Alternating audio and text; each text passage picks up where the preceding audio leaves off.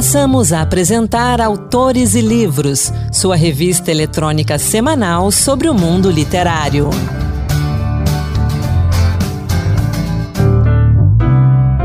Olá pessoal, começa agora mais um Autores e Livros, que hoje traz Pedro Bandeira, a poesia do Encantos Diversos e uma conversa com Virgínia Ferreira, autora de Chumbo, um romance sobre violência política e seus reflexos psíquicos.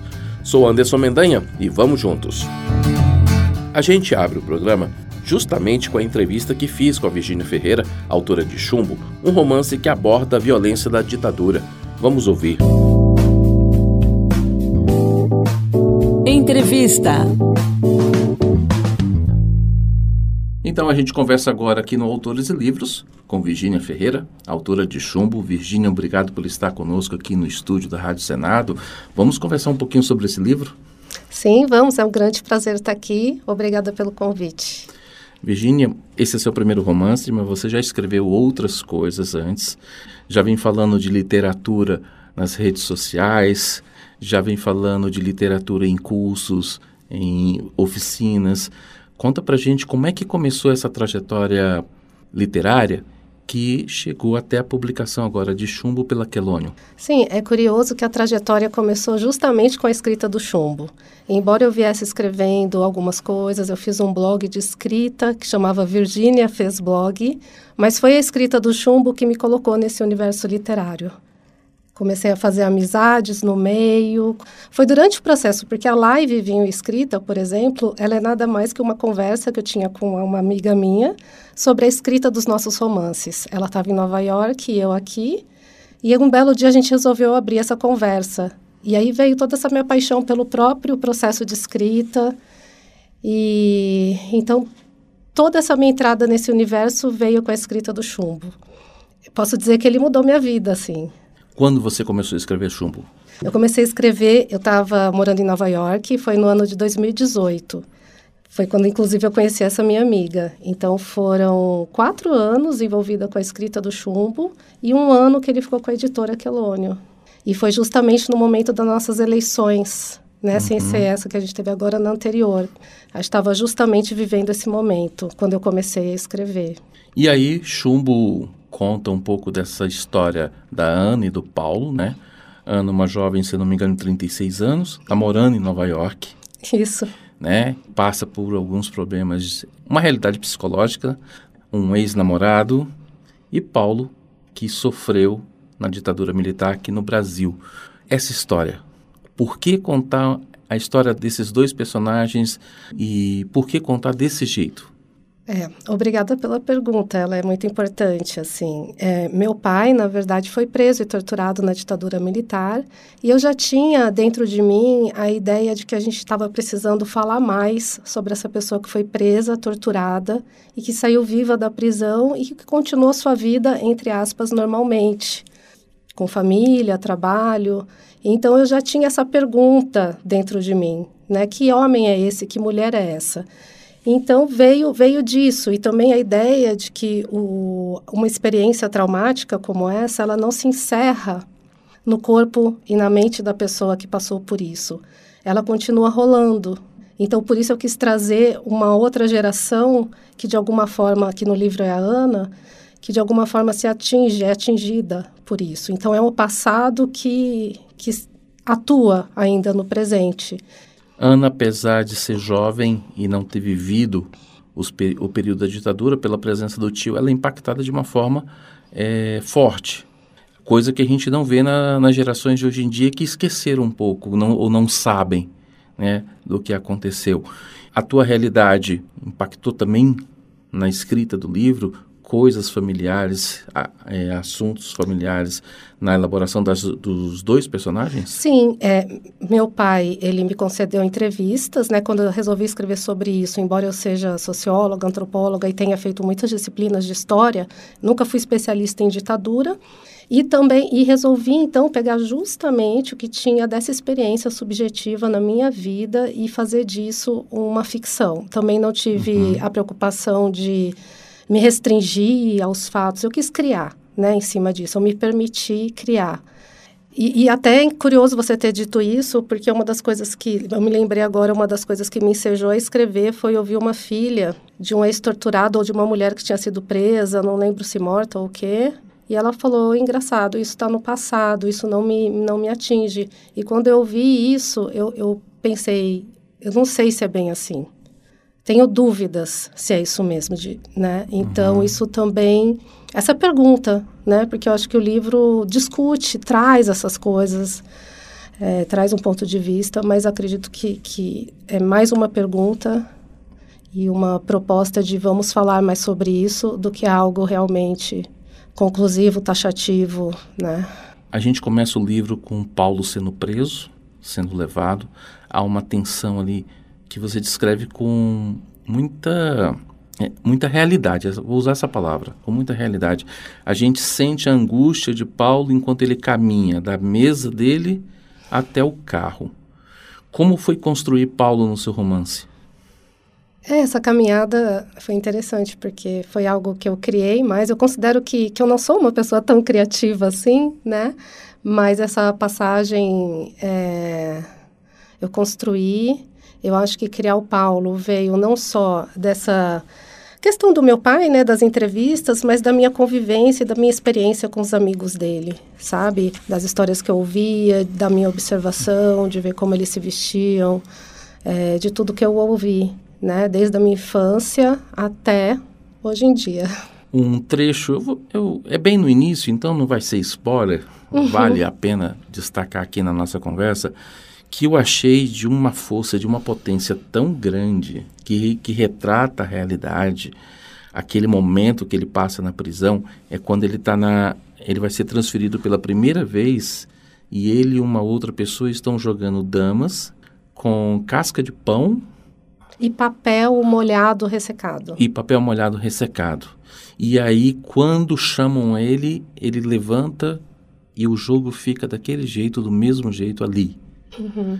É, é uma cena tão forte, até mais forte do que a cena inicial de quando ele é retirado da mesa dele. Porque quando ele é retirado da mesa dele, tem toda aquela tensão, mas agora que ele está na prisão e sabe que vai ser transferido e que agora vem o pior, uhum. porque ele sabe o que, que acontece dentro das prisões, como foi a criação dessa cena? Aquela curiosidade de leitor, sabe? Sim. É, você já tinha pensado em algo parecido antes? Ou é aquela aquela ideia que surge enquanto, enquanto a gente está na frente do papel. É, essa situação específica que você mencionou, ela de fato aconteceu. Né? Agora, eu ouvi meu pai quando me falou nas entrevistas, é claro que ele não traz uma riqueza de detalhes tão grande, nem a, a questão que a gente tem que construir na escrita, né? na hora que está escrevendo. Então, e a questão do xadrez sempre foi muito importante, assim, é, dentro da minha casa, meu pai jogou muito xadrez, acho que os amigos dele também, os companheiros, então teve isso. Então, eu quis primeiro colocar isso no livro, porque também tive que fazer algumas escolhas, né, do que vai e o que entra. E foi isso, é difícil falar como é que foi construído. A minha, meu processo de escrita é o seguinte, geralmente eu coloco ali algo, um trecho relativamente curto, eu não sou prolixa, né? Uhum. Você deve ter percebido. Por isso que o livro é até curto, sem perder consistência. Exato, exato. Então eu construo, coloco ali a ideia e aos poucos eu vou abrindo aquela ideia. Então meu processo de escrita é um vai e vem, vai e vem na cena. Uhum. Então por isso que às vezes é difícil dizer assim como aconteceu a escrita de uma cena específica, porque na verdade ela é escrita o, o tempo todo e diversas vezes no, nesse movimento de vai e vem. Já indo para o seu processo de escrita, daqui a pouco a gente volta então fala de Ana, uhum. mas indo para o seu processo de escrita, você planejou o livro planeja o texto do início ao fim ou deixa muita margem para ir colocando à medida que vai sentando e escrevendo? Eu deixei muita margem para ir colocando à medida que eu fui escrevendo. Eu tinha uma ideia do que eu queria fazer, mas eu não tinha uma estrutura de livro. Né? O que eu costumo dizer do chumbo é o que, o que veio claro para mim logo no começo foi a, o ritmo dele, essa pegada dele mais intimista, uma coisa mais silenciosa. Então é como se eu pudesse sentir o livro desde o começo. E eu acho que eu fui muito feliz nisso, assim, eu acho que eu cheguei onde eu queria chegar. Mas da história, o que ia acontecer mesmo, foi uma construção que veio vindo no processo. Sentiu muitas dificuldades na escrita? Teve momentos do branco? Teve a, a, minha maior dificuldade foi justamente essa de encontrar o livro que eu queria escrever. Uhum. Então já tinha um monte de coisa escrita, mas quando eu lia, eu falava ainda não é, não é isso, não é isso. Até que eu dei uma pausa. Eu lembro que eu fiquei acho que um mês ou mais sem escrever, mas eu estava enquanto isso pensando internamente, né? Aí uma bela hora eu, eu entendi como eu ia construir, né? Do ponto de vista da linguagem mesmo, o, o chumbo. Você disse que tinha escrito muita coisa, mas não tinha ainda, ainda achado o romance, que, a, o romance que você queria contar, a história que você queria contar. Qual foi o gancho que te mostrou aqui está a história que eu quero contar, que está dentro de mim, que precisa sair? Passou por um entendimento meu do que era o meu livro. E esse entendimento que me ajudou foi uma outra leitura que eu fiz, que foram os livros do Juliano Peçanha, que, uhum. que eu até agradeço a ele bastante, até pessoalmente já fiz isso. Ler o livro dele ajudou eu, eu a entender o meu próprio livro. E aí eu pude voltar melhor para ele. Porque tem isso, a gente quer escrever e, e, qualquer livro ele tem muitas camadas, né? E às vezes a gente não domina toda, a gente não, nunca vai dominar todas elas, mas às vezes a gente precisa ter algumas clarezas sobre o que a gente mesmo está fazendo. Então foi aí, eu dei uma pausa, li os livros dele, foi uma felicidade. Desde que eu comecei a escrever chumbo, eu tive várias coincidências que me favoreceram. Uma delas foi essa leitura no meio do processo. E eu quero voltar agora a Ana. Uhum. Paulo tem sua presença forte no livro, mas é Ana que nos pega. É Ana que, vamos dizer assim, que nos segura pela mão, e nós vamos acompanhando ali. E Ana é cheia de camadas, é complexa, na própria divulgação do livro já fala de reflexos psíquicos. Isso me chamou muita atenção quando eu recebi a divulgação. E Ana é tudo isso. De onde que surgiu essa mulher? Eu costumo dizer que nada que está no chumbo, embora eu tenha inventado, nada que está no chumbo é, é, mentira, né? No sentido de que é, são coisas que eu conheço de alguma forma. E por ser meu primeiro romance, eu fiz até essa escolha de modo consciente. Uhum. Falei, eu vou escrever sobre o que eu conheço sobre o que eu acho que eu conheço, sobre o que eu penso que eu posso falar. Então, de alguma forma, são sempre coisas que eu entrei em contato de alguma forma, ou algo, sabe? Então, eu, eu tendo a acreditar que a literatura, assim, para mim, funciona muito dessa forma, com as coisas que vêm de dentro mesmo. Eu procuro em algum lugar dentro de mim. Então, por isso eu tenho que conhecer de alguma forma. Por enquanto é isso. Vamos ver no próximo. Foi trabalhoso criar a Ana? Porque Ana precisa de uma leitura, é, o livro inteiro. Não é um livro, apesar de ser curtinho, 130 páginas, se eu não me engano, uhum. não é um livro para a gente ler todo de uma vez. Uhum. A gente tem que ir lendo devagar para absorver, refletir sobre o que a gente está lendo, as realidades. E eu volto a dizer, Ana me pegou. Foi trabalhoso construir essa personagem? Foi trabalhoso no sentido de que, embora fossem coisas que eu conhecesse, eu tinha que baixar um pouco meus tabus, né, e, meus medos também de entrar em contato com certas questões. Então, foi trabalhoso nesse sentido de eu me defender menos de algumas coisas. Então, por isso que eu falo que eu escrevia pequeno e ia abrindo, ia tomando coragem para falar sobre aquilo, né? Então, foi trabalhoso nesse sentido, exigiu uma certa calma, né? E uma perseverança aí de, de, até conseguir chegar lá. E eu queria falar do estilo também. Ah.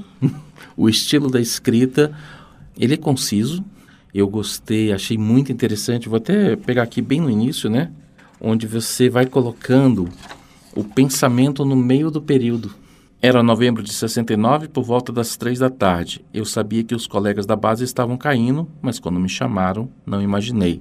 A captura aconteceu à paisana. Você está preso, nos acompanhe. O coração retumbou e nada mais foi dito. Houve um baixar de pálpebras mais lento do que um piscar involuntário. Aqui, me parece que começa na primeira pessoa, depois passa para a terceira. O pensamento de Paulo está uhum. incluído aqui. Lá na frente a gente vai encontrar de novo uhum. trechos assim, apesar mesmo quando Ana está falando, ela o pensamento de Paulo entra e eu gostei. Você gostou, que bom. Eu prefiro assim também. Como é que foi a escolha desse estilo?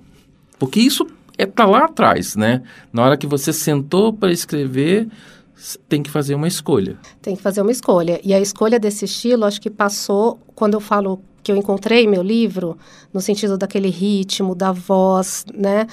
dessa pegada, dessa imagem, né? Esse som que ele deixa passou pela escolha do estilo. Eu acho que foi quando eu encontrei o estilo. Porque antes eu lia e achava meio babaca aquilo que eu escrevia, eu não gostava, me soava mal.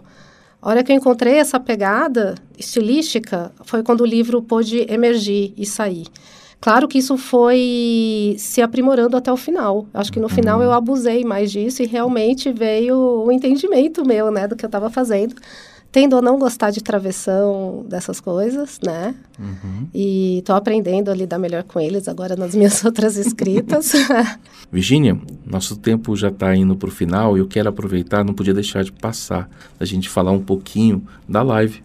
Vinho e Escrita, você disse que nasceu da conversa sua com a com a sua amiga, você aqui no Brasil, ela em Nova York, mas não ficou só nisso, né? Sim, é, eu avancei, a Wendy também, nós duas. Na verdade, eu concordo com você, eu gosto muito dessa ideia do bate-papo e da conversa, e como era eu escrevendo um romance e a Wendy também, conversando com outros escritores, nos interessava o processo de escrita, né? Então foi isso, a ideia é um bate-papo, por isso a ideia do vinho, que é para ser mais relaxado, e, e isso aí comecei a chamar outros colegas, porque eu fui caminhando pelo meio literário, fazendo uhum. vínculos, conhecendo novos autores e me interessando em conversar com eles. Então tem poeta, tem as mais diversas assim pessoas e, e é isso. A ideia é um papo prazeroso, gostoso para a gente trocar.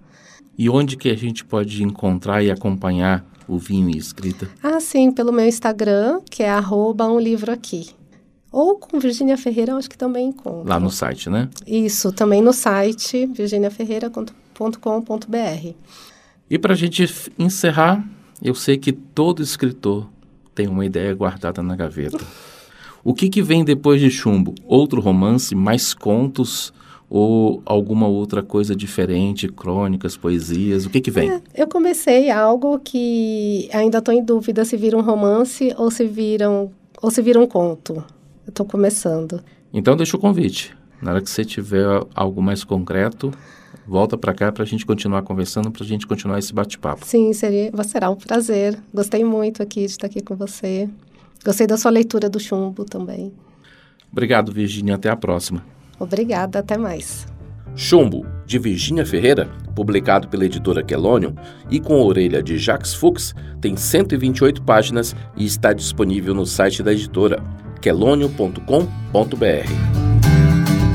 E agora destaco a escolha pela Câmara Brasileira do Livro do escritor Pedro Bandeira como a personalidade literária da 65ª edição do Prêmio Jabuti.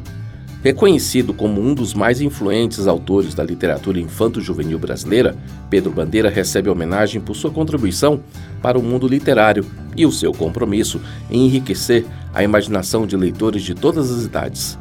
Ao longo de sua carreira, Bandeira escreveu mais de 130 livros, com a venda de mais de 28 milhões de exemplares. Eu conversei com Pedro Bandeira e ele falou da importância dessa homenagem.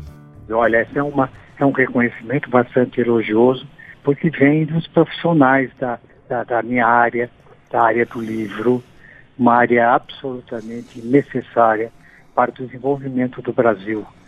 Porque eu estava até uh, ouvindo o Noah Harari falar de uma coisa importante. Toda a nossa civilização é baseada na linguagem. Toda a religião passou através de histórias que pessoas contavam para pessoas, ou escreviam escrituras. Tá? E tudo é passado pela linguagem. Tá? E a minha vida é a linguagem.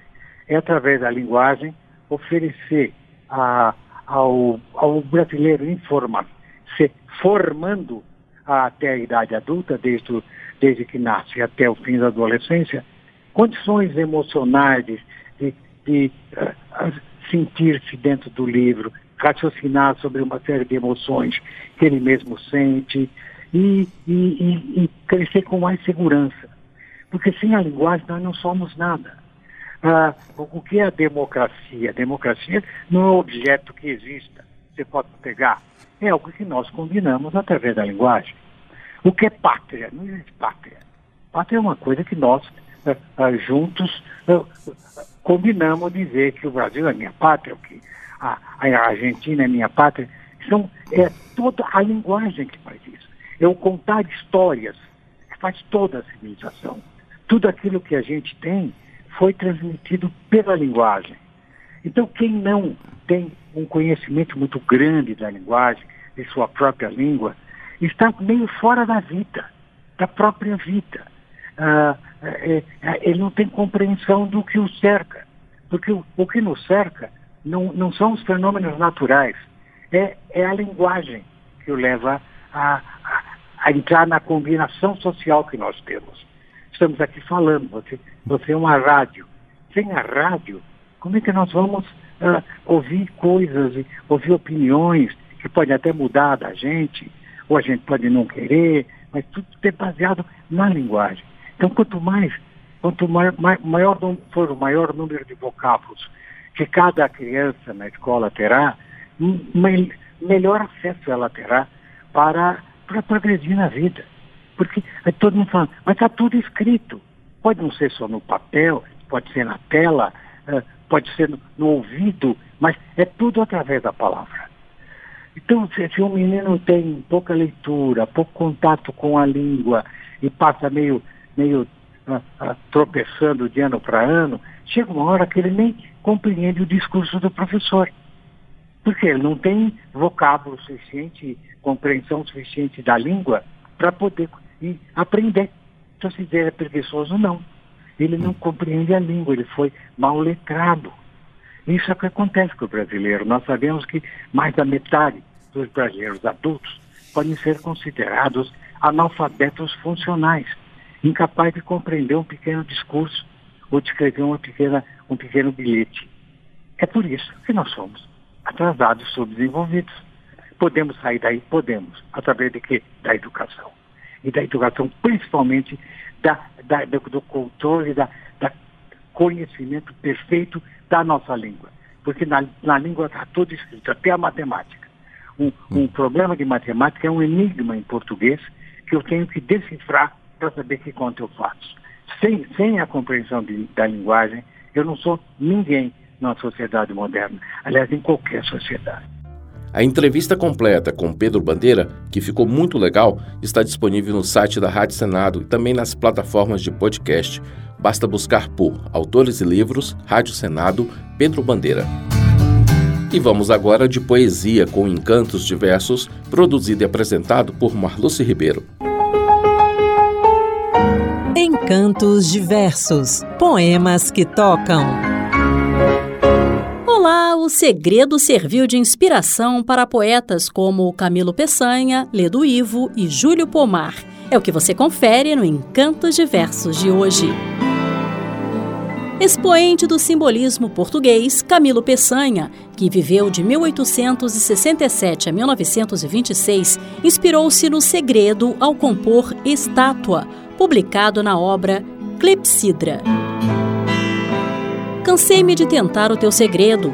No teu olhar sem cor, de frio escalpelo, o meu olhar quebrei a debatê-lo, como a onda na crista de um rochedo. Segredo dessa alma e meu degredo e minha obsessão. Para bebê-lo, fui teu lábio oscular num pesadelo, por noites de pavor, cheio de medo. E o meu ósculo ardente, alucinado, esfriou sobre o mármore correto desse entreaberto lábio gelado desse lábio de mármore discreto, severo como um túmulo fechado, sereno como um pélago quieto. Na literatura brasileira, quem também encontrou inspiração na temática foi Ledo Ivo, que viveu de 1924 a 2012. Exemplo disso encontramos nos versos de Segredo, parte da obra A Noite Misteriosa. Deus não sabe os meus segredos. As paredes sem ouvidos não escutam a confidência interminável. O que perco, ninguém sabe. Dissolve-se em mim, luminária secreta, sílaba que os lábios não ousam murmurar diante de teu corpo no escuro, constelação. E o sobejo de mim, último raio de sol, fulge no deserto, e nos penhascos ressoa, constelado, o meu grito de amor. O poeta, pintor e escultor lusitano Júlio Pomar, que viveu de 1926 a 2018, aborda o tema sob outro prisma. É o que você ouve no poema Do Fim dos Segredos, publicado no livro Tratado do Dito e Feito. Quando se conta a outrem um segredo, este desmaia. A palavra torna-se pele, sem leão lá dentro. Não é mais segredo e, não o sendo, finge ser lembrança de fabrico imperfeito. Um cliqueti no silêncio escancara a dantes inamovível porta e, virada a página, acha-se apenas uma moeda que não corre já. Na música houve quem afirmasse: o peixe é para o fundo das redes, segredo é para quatro paredes. Estamos falando do sucesso de 1947, composto por Erivelto Martins e Marino Pinto, intitulado Segredo, imortalizado na voz de Dalva de Oliveira. Seu mal é comentar o passado. Ninguém precisa saber o que houve entre nós dois o peixe é profundo das redes, segredo é para quatro paredes. Não deixe que males pequeninos venham transtornar os nossos destinos. O peixe é profundo das redes, segredo é para quatro paredes. Primeiro é preciso julgar para depois condenar. Quando o infortúnio nos bate a porta